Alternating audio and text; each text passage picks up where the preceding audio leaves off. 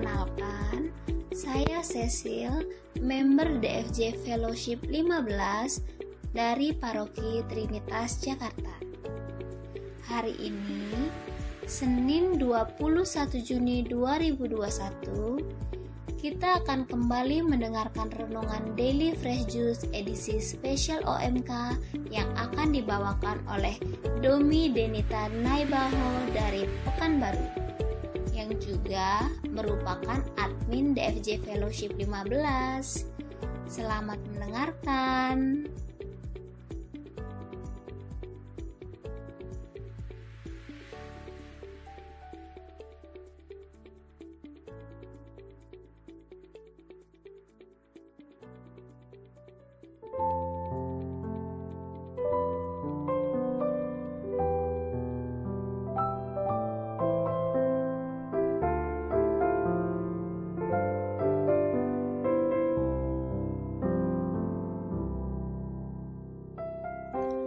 Selamat pagi sahabat Fresh Juice. Om dan Tante, khususnya teman-teman orang muda yang terkasih. Apa kabarnya hari ini? Mengawali hari Senin ini, semoga kita tetap dipenuhi sukacita.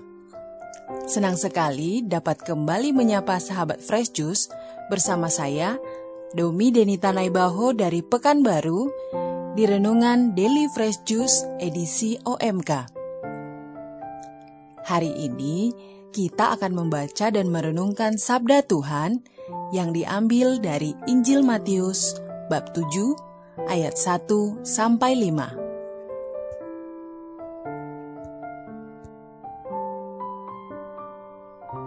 Inilah Injil Yesus Kristus menurut Matius. Dalam khotbah di bukit, Yesus berkata, "Janganlah menghakimi, supaya kalian tidak dihakimi. Karena dengan penghakiman yang telah kalian pakai untuk menghakimi, kalian sendiri akan dihakimi. Dan ukuran yang kalian pakai untuk mengukur akan ditetapkan pada kalian sendiri. Mengapakah engkau melihat selumbar di mata saudaramu, sedangkan balok dalam matamu sendiri tidak engkau ketahui? Bagaimanakah engkau dapat berkata kepada saudaramu, "Biarlah aku mengeluarkan selumbar itu dari matamu"?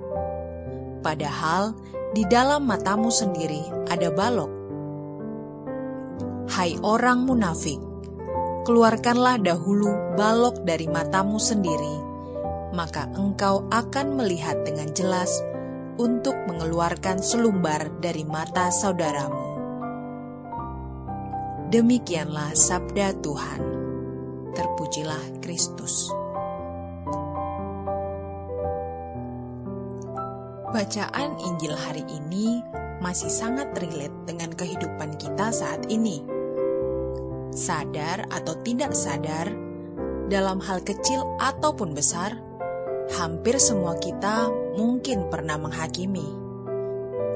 Apalagi dengan kebebasan berpendapat di media sosial seperti sekarang. Semua orang merasa berhak memberikan penilaian, label, atau cap kepada orang lain, bahkan yang tidak dikenal sekalipun.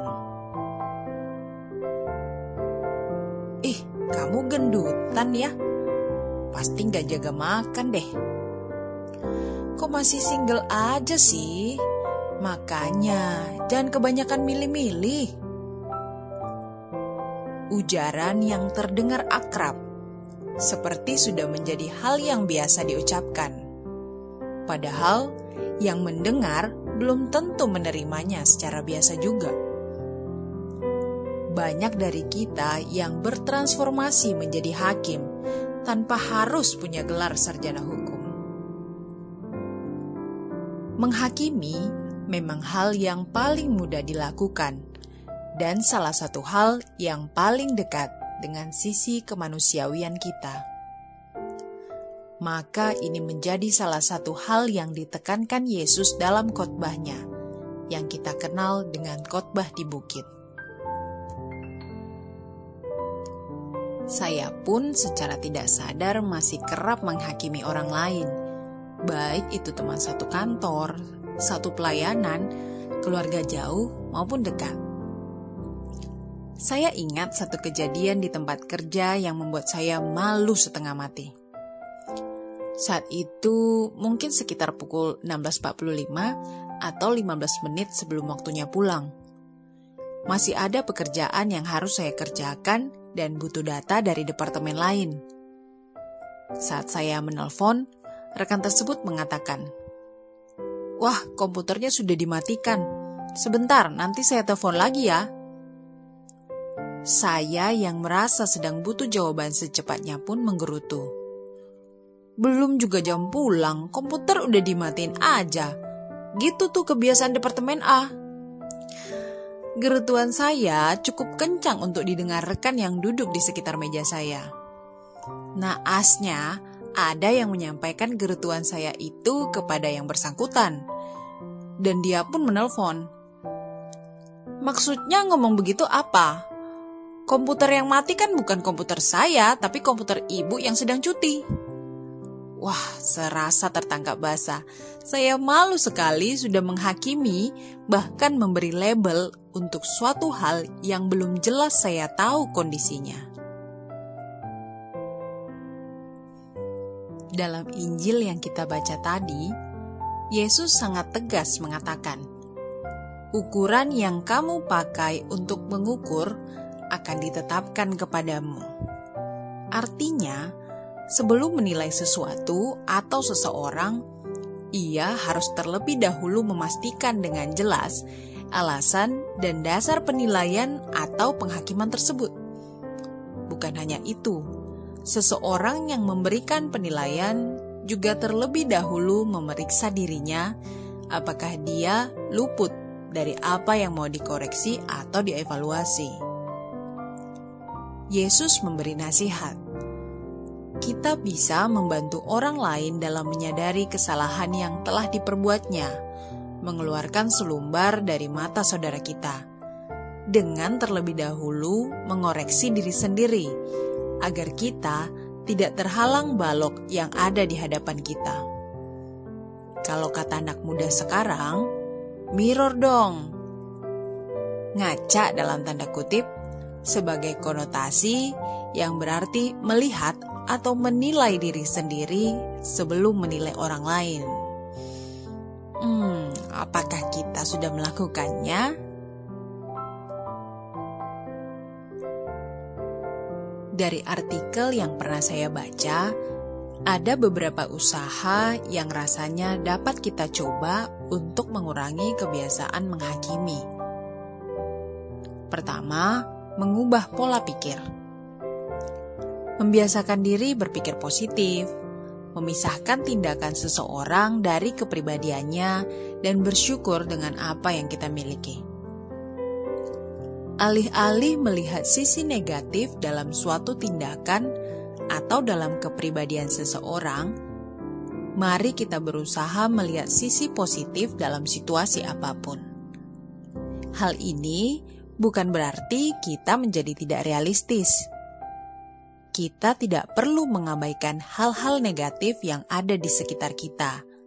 Namun, jangan terfokus hanya pada hal negatif itu saja kita juga jangan terburu-buru mencap kepribadian seseorang hanya dengan satu tindakan yang telah dilakukannya. Apalagi jika kita belum tahu dengan jelas mengapa dia melakukan hal tersebut. Bersyukur adalah salah satu kunci. Kehidupan yang kita dapatkan saat ini belum tentu dirasakan oleh setiap orang, maka akan sangat tidak adil jika kita menghakimi orang lain karena kehidupan yang berbeda. Kedua, memperluas wawasan. Menumbuhkan rasa ingin tahu, bergabung dengan komunitas baru atau komunitas yang berbeda, melakukan perjalanan sesering mungkin, dan mempelajari sesuatu dari setiap orang yang kita temui. Dengan memperluas wawasan, kita akan mengetahui banyak hal yang selama ini berbeda dengan yang kita pikirkan. sudut pandang yang berbeda, kebiasaan-kebiasaan, atau budaya yang berbeda, sehingga kita tidak serta-merta menghakimi jika seseorang melakukan hal yang berbeda dengan paham yang selama ini kita anut atau kebiasaan yang kita lakukan. Nah, yang ketiga, berpikir terbuka. Tidak gampang terpengaruh dengan apa kata orang lain adalah salah satu ciri orang yang open-minded. Apa pun yang orang lain katakan tidak ditelan mentah-mentah. Kita cari informasi atau sudut pandang lain terlebih dahulu dan menjadikannya sebagai bekal informasi sehingga kita tidak mudah termakan hoax. Jangan membenci atau menyukai sesuatu atau seseorang secara berlebihan.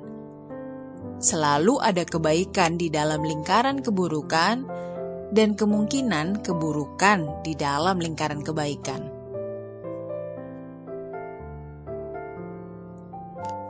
Tentunya, hal ini bukan hal gampang untuk dilakukan apa yang saya lakukan juga masih jauh dari poin-poin di atas. Namun, yuk kita berusaha sama-sama dan mulai dari hari ini. Kita minta pertolongan Roh Kudus agar kita dapat melakukan apa yang dikehendaki Yesus. Peringatan Yesus kepada orang-orang Farisi juga adalah peringatan Yesus kepada kita saat ini. Jadi ingat, sebelum menghakimi orang lain, Mirror dong. Semoga refleksi kita hari ini dapat meneguhkan kita sehingga setiap hari kita menjadi pribadi yang lebih baik. Orang muda, jangan takut menjadi teladan. Tuhan memberkati aktivitas kita hari ini. Sampai jumpa lagi.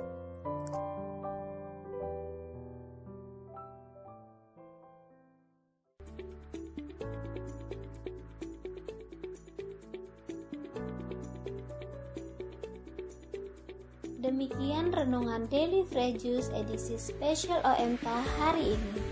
Terima kasih kepada Domi Denita Naibaho untuk renungannya yang luar biasa. So, keep positive and open-minded ya teman-teman. Jangan lupa mirror.